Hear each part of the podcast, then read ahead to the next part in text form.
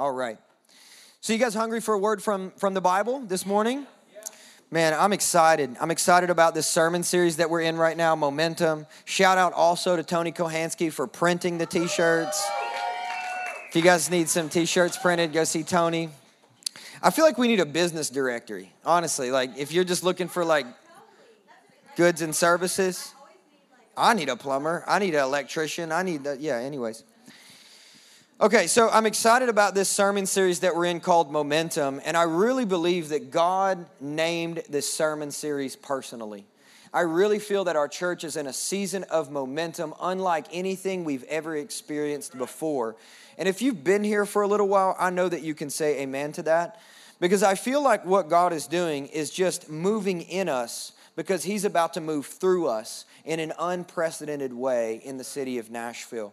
I believe with all my heart that God has called this family, that He's anointed this community to make this city more beautiful. And I think that's what we're going to see in 17, guys. It's not just going to be about the presence of God in here, but it's going to be about the presence of God out there and about this city, East Nashville, this neighborhood becoming more beautiful and being transformed. I, I'm telling you guys, I believe that with all my heart.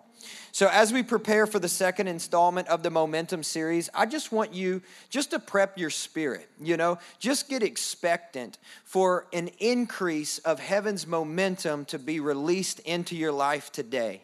You are going to leave this room different than how you walked in. Amen. And so I just want you to stir up your spirit, get expectant, because that's what's going to happen as God speaks to you, not just through my message, but as God speaks to you directly. So I want you to open up your Bibles this morning to 2 Samuel chapter 5. I'd like to read verse 17 through 21. So if you have your Bible app, you can open it up. Uh, I'm going to read in the ESV and I'll have it on the screen. So if you'd like to read along, we'll all read it together. 2 Samuel 5 17 through 21 says, When the Philistines heard that David had been anointed king over Israel, all the Philistines went up to search for David. Notice it says all. All the Philistines, that's a lot of folk looking for one guy, all right? But David, everybody say, but David. But David. Heard of it, and he went down to the stronghold. Everybody say, stronghold. stronghold. Now the Philistines had come and spread out in the valley of Rephaim. Next slide, please. And David inquired of the Lord, Shall I go up against the Philistines? Will you give them into my hand? And the Lord said to David, Go up, for I will certainly give the Philistines into your hand. So good. And David came to Baal Perazim. Everybody say that one. Baal Perazim, right? It's an interesting uh, name for a city. And David defeated them there. You should just insert your name where it says David, right? David defeated them there, and he said, The Lord has broken through my enemies before me like a breaking flood. Therefore, the name of that place is called Baal Perazim. And the Philistines left their idols there, and David and his men carried them away. Man, this is a good passage to preach from. I'm excited about this today. Lord, we ask you to just bless our time in your word. We know that your word never changes. We know that it's everlasting. We know that it's undefeated. God, we thank you for the victory embedded within your word. We thank you, God, for the transformation that's present here today, right now, for your people. God, I ask that you would just anoint me as a messenger to deliver your words to your people today in Jesus' name. And everyone said, Amen. so let me give you a little bit of a background of what's happening in this scripture.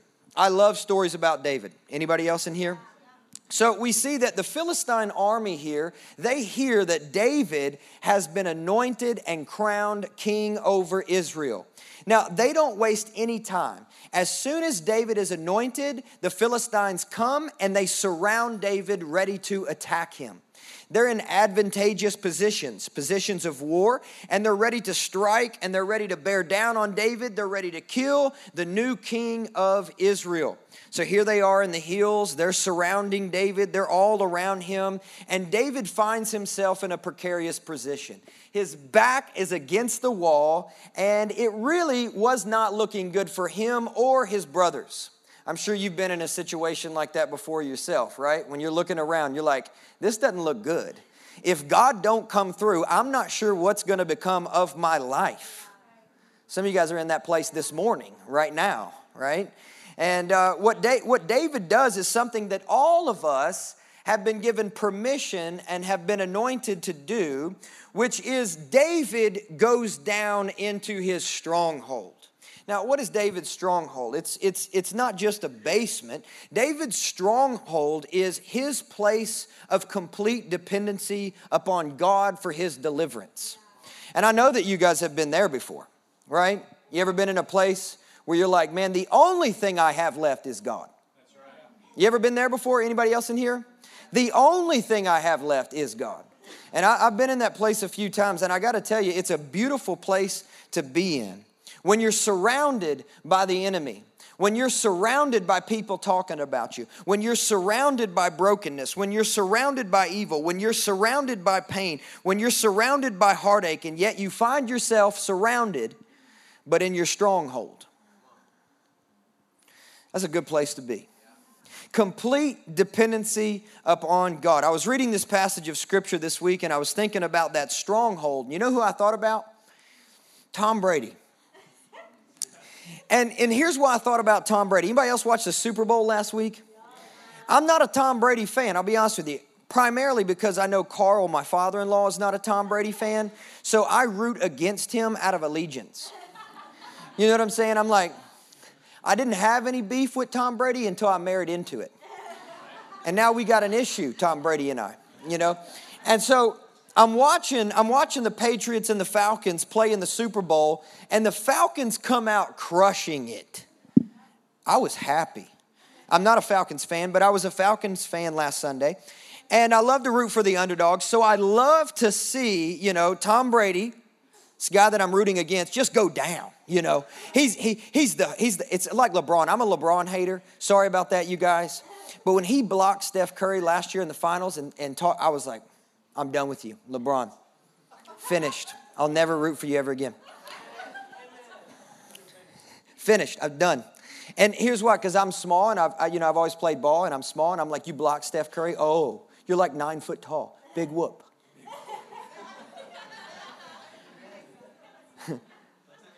dead to me. Anyways, so I shouldn't say that. LeBron's probably gonna come to our church one day. You know what I'm saying? So, so I'm watching the Super Bowl, right, as I'm sure that you are, and you're thinking, there is no way that Tom Brady and the Patriots can come back from this, right? They're down 25 points stepping out of the tunnel, coming into the third quarter, you know, no team has come back from this deficit in Super Bowl history. You got Tom Brady, who's the oldest man in uniform on the field. The only people older than him out there, you guys, are the referees. You know, like true story, look it up. He's the oldest person in the NFL aside from like three kickers. And like kickers can be senior citizens, so that's not in, that impressive. And so, like, Tom Brady's coming out of the tunnel. And if you notice, there's something that, if you're rooting against Tom Brady, that you didn't like. And that was that Tom had this little pep in his step coming out, you know, at the third quarter. I didn't like to see that very much because I wanted to see Tom's face just, just you know, just. Yeah, that's how he came out of the tunnel. And which, you know, if you're rooting against Tom is kind of scary because, you know, Tom has played in seven Super Bowls. If he wins, he's going to get his fifth Super Bowl ring, right?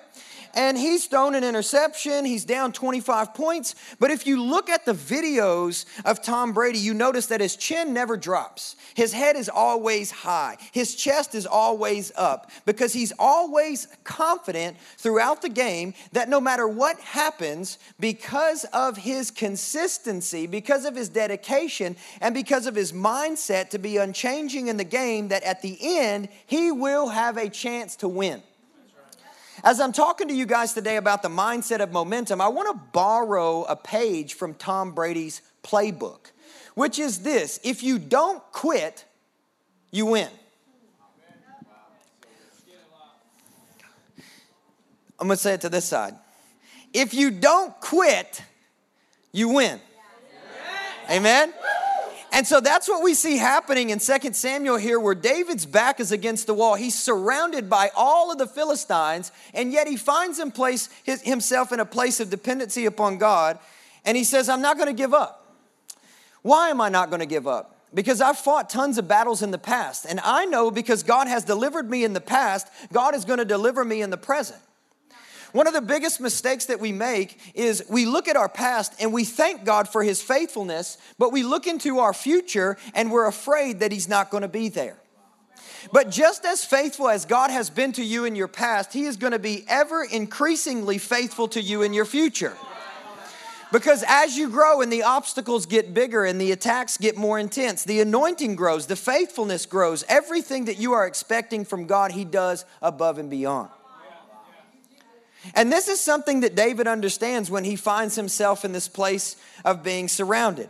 He says, You know, I could quit. I could give up. I could surrender. After all, it is only my first day on the job. It's my first day in office. I've just received the crown. I've just been anointed. I could forfeit it over and give it to the Philistines. But what does David do? He says, No, I'm going to stick with it because I know that if I don't quit, I win.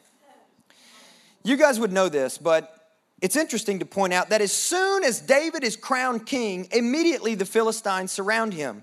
And that's the way it works in the spirit. As soon as you start operating and flowing in the plan of God for your life, all the powers of evil immediately try to come and steal away the seed that's been supplanted in your spirit. As soon as you are anointed, the enemy surrounds. As soon as you are crowned king with an increase of authority, the enemy comes against it. But hey, I got good news for you guys. If you don't quit, come on. David's back was against the wall. Old Tom Brady, man, his back was against the wall. Still bitter about the fact that he won, but there's a sermon in his behavior. And oftentimes, I know that maybe we hadn't played in the Super Bowl, maybe we've never been surrounded by a group of Philistines, but we know what it is like to have our back against the wall. Somebody said, Amen. Life seems to surround us, right? Nothing is working. No one is helping. We feel misunderstood. We feel inadequate. We feel hopeless. We feel undereducated. We feel underexperienced. We don't feel like we have the tools to get the job done. Our back is against the wall. And then just when we're down, people attack us, people malign us, people gossip about us, people say things bad about us. And that's just the way that, that it goes in the kingdom because there's no gray area in the kingdom of God. If you're not moving forward, you're moving backwards.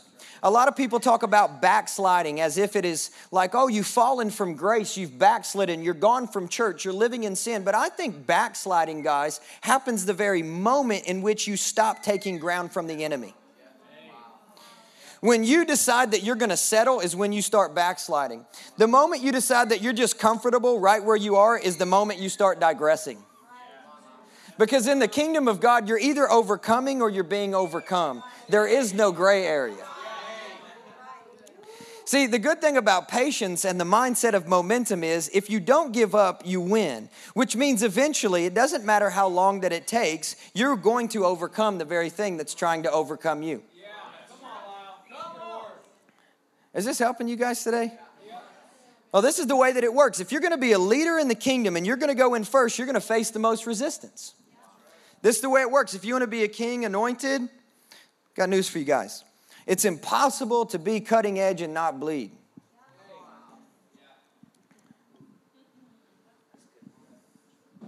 We, we push forward, we move ahead, we find ourselves in situations like this where we're, we're feeling the anointing, we're feeling the calling, we're feeling the purpose, we're feeling the word, we're feeling the prophetic, we're feeling the promise, we feel the presence, and yet we're surrounded and our back is against the wall. This is what happens whenever the power of God starts working in your life. This reminds me of a time when I went to India. Uh, some of you guys don't know this. I was a missionary to India before I was actually a pastor.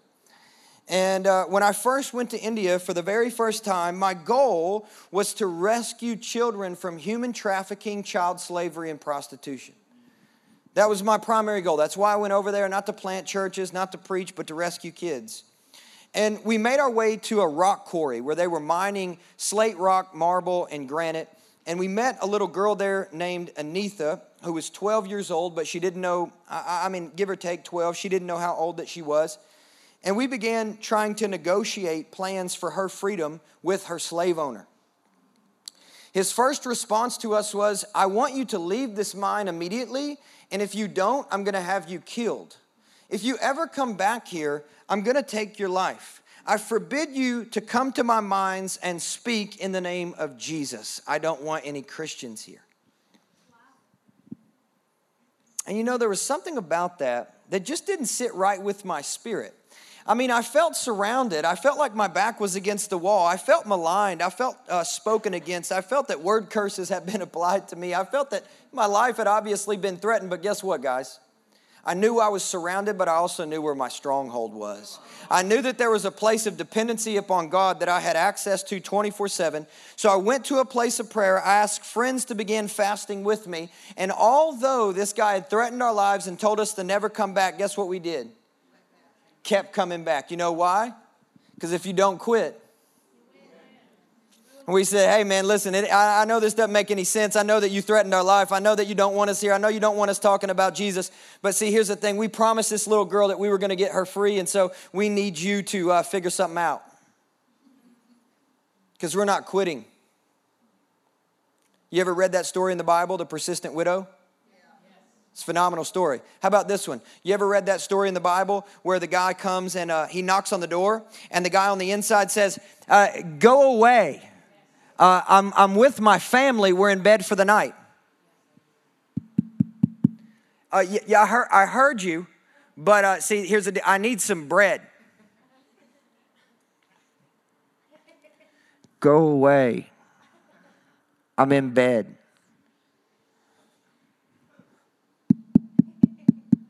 You, you, you, didn't hear me very clearly? Hey, uh, you, I see you in there. Bread? I see the bread, it's, it's right there. Hey, get up. What happens? He gets up. Why? Persistence. Why? Because if you don't quit, did you know that persistence will get you things that relationship won't? The man outside the door had relationship with the guy in bed, but it wasn't the relationship that caused him to move. It was the persistence. I don't know if you guys are getting this. So it was the persistence. See, it wasn't the relationship, it was the persistence. It was his unwillingness, it was his unwavering faith that if I continue to knock on this door and if I don't quit, then I'm gonna get what I need because what I need is that bread and it's right inside there, and my persistence is gonna bring the breakthrough. I might be surrounded in conflict. I might be, you know, there's Philistines all around me, but I know where my stronghold is. And I know that if I don't quit, I win. This is what David experienced. He experienced this right from day one. He received instruction from the Lord hey, go up, go up and take on these Philistines. That's what the Lord spoke to him. You know, when you have a word from God, you are fearless. But without a word, we tend to be afraid.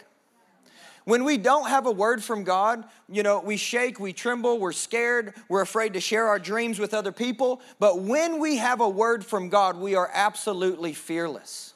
It doesn't matter who comes against us, it doesn't matter how many have surrounded us. We're willing to go out and do battle. Why? Because we have a word. Just like, uh, Oh, Tom Brady in the third quarter. Fearless. When everyone else thinks that you're done, you're calm, cool, and collected. Tom knew that he could win. Despite all the odds, he knew he had a fighting chance. And that's exactly what David understood. David knew that he could win. He knew that because he had a word, and if he didn't quit, he would win. And then after he won, what happened? Something strange, right? We see David renames his battlefield. How does he even get to do that? Well, he's king now. So he gets to do what he wants. He'd experienced so many battles in his past. I mean, he had wrestled a lion, he had killed a bear. I mean, as a youth, he picked up the sword of Goliath and cut off the giant's head. David had won, he had become victorious in so many battles, and yet he had never renamed a battlefield. But as David was king, as David began to walk in this authority as king, he then had revelation on a different facet, a unique facet of God's character that had never been revealed to humanity before, which was God as breakthrough. And he said, This is where I understood something new about God. You see, our battlefields become our altars. Our places of a great, uh, you know, greatest attacks become our, the places of our greatest revelation. Because it's in attacks that we start to understand new things about God.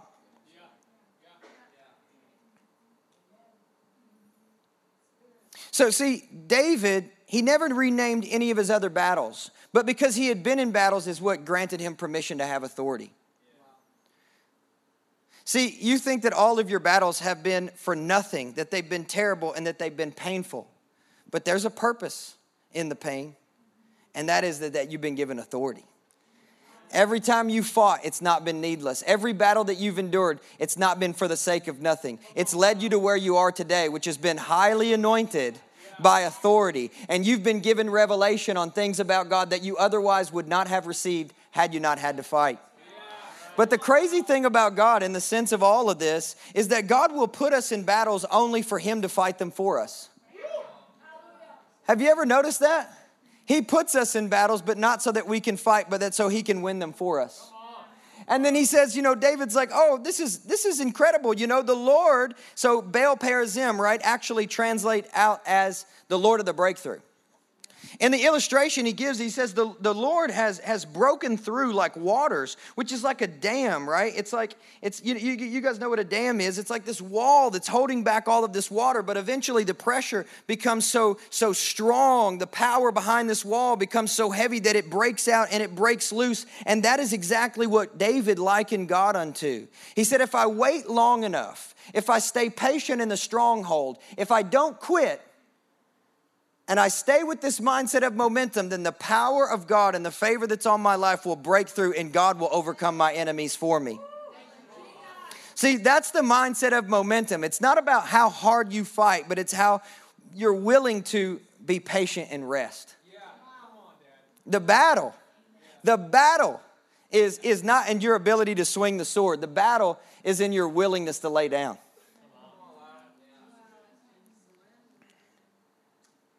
And so many of us fight battles that God never called us to fight. We're swinging that sword, you know, looking at ourselves in the mirror. Man, I'm getting buff. Look at me, swinging the sword. I'm strong in the spirit. And I feel like the strongest people in the spirit are those that hear the chatter of the enemy and take a nap. Because I know who my God is. I'm good with you. Surrounded, but in the stronghold. Not quitting, winning. So I'm going to give you guys three principles, super quick, about a mindset of momentum that I want to share with you guys. That if you're going to live and walk in momentum, these are three things uh, that you're going to live and walk in as well. The first one is this consistency in your connection. These are things that we all need to be proficient in if we're going to carry a mindset of momentum. You guys just say this with me consistency in your connection. How many of you guys know that less time in the presence is never the solution? Right? Less time in prayer, less time in the Bible is never the solution you're looking for. Right? But a lot of times, whenever we're in pain, what we retreat to is pleasure, when what we've been anointed to do is retreat to prayer. We're surrounded, but we're intended to go to the stronghold, but instead we go to Netflix. I'm in so much pain right now. Yeah, I, I, I need some pleasure. Gonna Uber Eats some Bluebell ice cream. binge watch Netflix right now right? But the entire time there's an invitation to come to a place of prayer because that's where the power is. That's where the strength is. That's where the stronghold is. That's where the mindset is. That's where the breaker anointing is. That's where God shows up and declares himself to be the Lord of the breakthrough. To have have consistency in, in your connection, it looks like not allowing your circumstance to dictate your worship, but rather allowing your worship to dictate your circumstance. I see so many people who come into church and because they've had a bad week, they don't sit where they normally sit, but they actually hide in the back, you know, and they're like, ah, I'm not going to worship today because I've had a bad week. Okay, so your circumstance is dictating your worship. When what you need to do is allow your worship to dictate your circumstance. Because it's not about you praying the problem, it's about you praying the word. Because, you know, it's not that God needs to hear about your problem, it's that your problem needs to hear about your God. And when you start to release that, can I preach this to you the way God gave it to me? I mean, come on.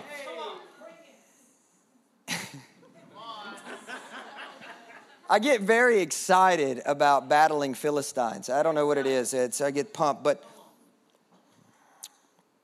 consistency in your connection. Here's the, here's the second thing consistency in your content. And really, this is twofold, God, but guys, but the first one I want to, I really want to touch is, is that while you wait on God's instruction, what are you thinking about?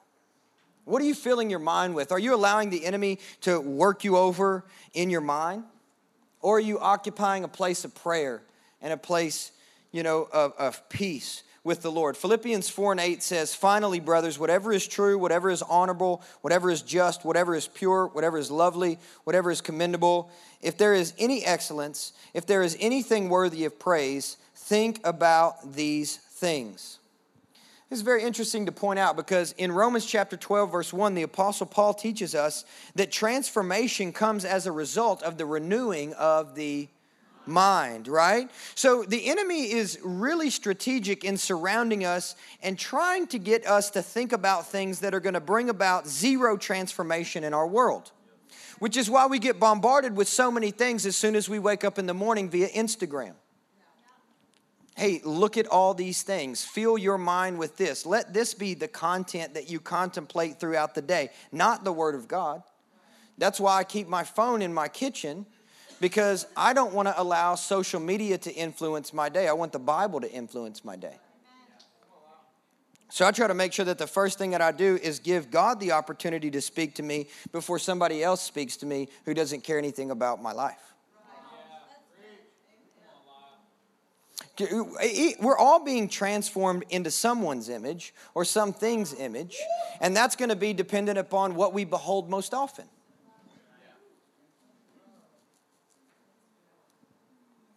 How many of you guys know that we're called to be more influenced by the Bible than we are social media? Come on.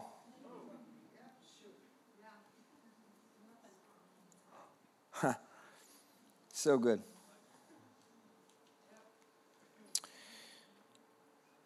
I try, so just short key, I try to limit what kind of media I'm exposed to early in the morning because I understand that sets the tone of my day. And so I want to make sure that God has plenty of space to speak to me before anybody else does. Amen? So here's number three.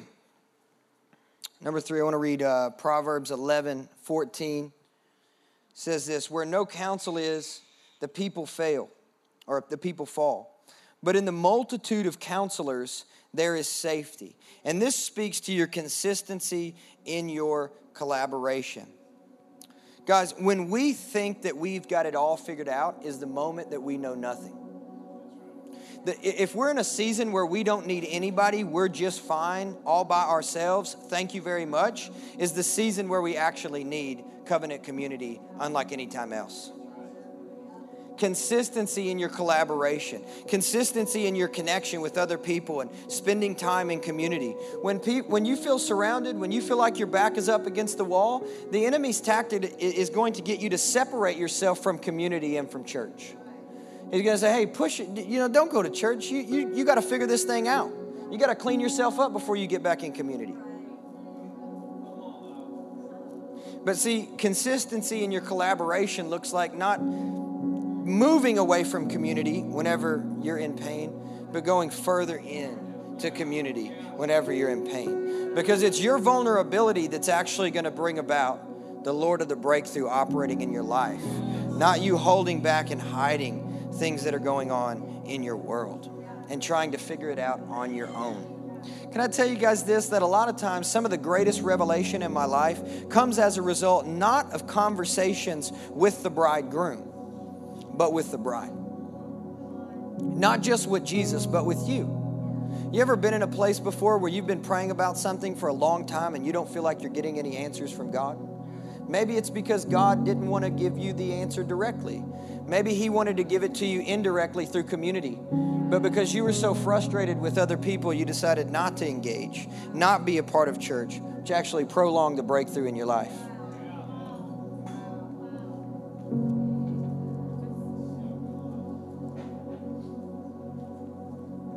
There's a glorious inheritance that is in the saints.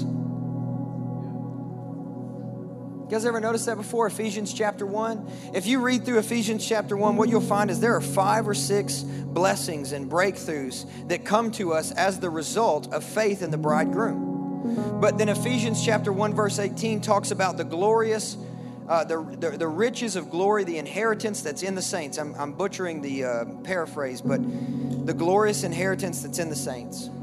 I believe, guys, that a majority of our inheritance comes through our faith in the bridegroom. But there's a portion of our inheritance that comes only as a result of our connection to the bride.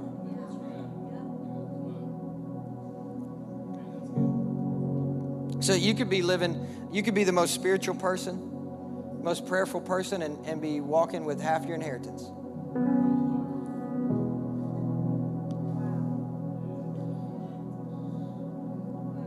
Because God stores it in people, especially those that you would never think are qualified for you to become a whole person in Him.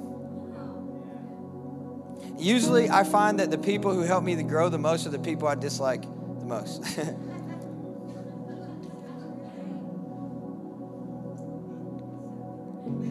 the people that rub up against, you know, as iron sharpens iron, people who challenge us. So I want to read one scripture to you guys as you stand at Galatians chapter 6, verse 9. You can just stand up, please. We're going to read this all together. And let's read it out, you know, as a community, because I, I really want you guys to just, you know, update your heart, update your spirit on this. Because I, I know that a lot of you guys, you're in that place of your stronghold, and you know this already. You know, if I don't quit, I win. You already know that. If I don't quit, I win. You know that but you're in this place of waiting on God. Can I say something to you? Waiting on God is not waiting on Him to show up. Waiting on God is waiting with Him for Him to speak. God is already with you. God already fills you. God has already taken up residence in you. You're never waiting on God to show up. You're just waiting on God to speak. Should I go up? Or should I stay right here? And here's what God says about that. So let's not get tired. Say it, let's say it together. So let's not get tired of doing what is good. At just the right time, we will reap a harvest of blessing if we don't give up.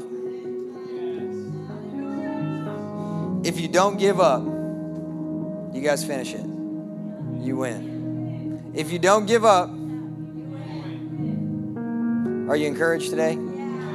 Stay in it, stay there, keep going. Momentum's on your side, God is with you. Just want to ask you, close your eyes, bow your head just for a moment. If you're in this room right now and you do not know Jesus, you would say to me, Lyle, I'm far from God right now and I need to come home. I know I'm not saved or set free. I'm living in sin. Today is your day to catch a wave of momentum and to be delivered and to come home.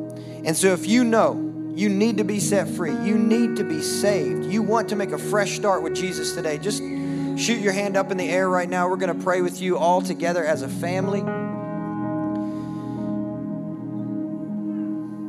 Thank you, Lord.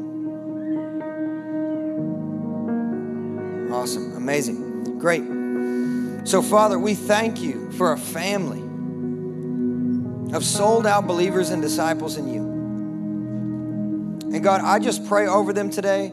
I pray for the force of heaven's momentum to be at their back. God, I pray every single thing that they touch this week would turn to gold as a result of your anointing on the inside of them. Father, I thank you for the blessing and for the breakthrough that's happening in their life. How many of you guys in here, you know you're blessed? Say amen. How many of you guys in here, you're waiting right now on a blessing from God to manifest in your life? Say amen. That's a lot of you guys. And I feel to share, share with this, share this with you by the Spirit as I'm closing, all right? When Jesus fed the 5,000 with the loaves and the fishes, it says that he took the bread and that he lifted it to heaven and he blessed it. You guys all said, That's me, I'm blessed. But what did he do next? He broke it. Because before it could be multiplied, it first had to be broken. And some of you guys are in this place of brokenness in your life and in your heart right now, and I want to encourage you. The brokenness precedes the multiplication. The blessing is on its way. You have been blessed. Don't worry about the brokenness. It's just so that you can multiply. Amen. Do you receive that? Say amen. I'm going to ask Erica to come and close us out. God bless you guys. Thank you, Lyle. Thank you so much. That was so good. Was sharing in the first service my husband Nick and I have just felt like we've been in this season of momentum for a couple of months now. And so to come in and hear this series, it's just been so encouraging. And we're, we're like honestly so stoked about it. We leave church and we're like, that was so good. And we like talk about it all week. So that was amazing. So I just want to, guys, um, invite the ministry team to come up. And as they're making their way forward, I just want to remind you guys that we have dinner parties this week. So if you haven't joined a dinner party and you want to join a dinner party, you can meet us out at the Connect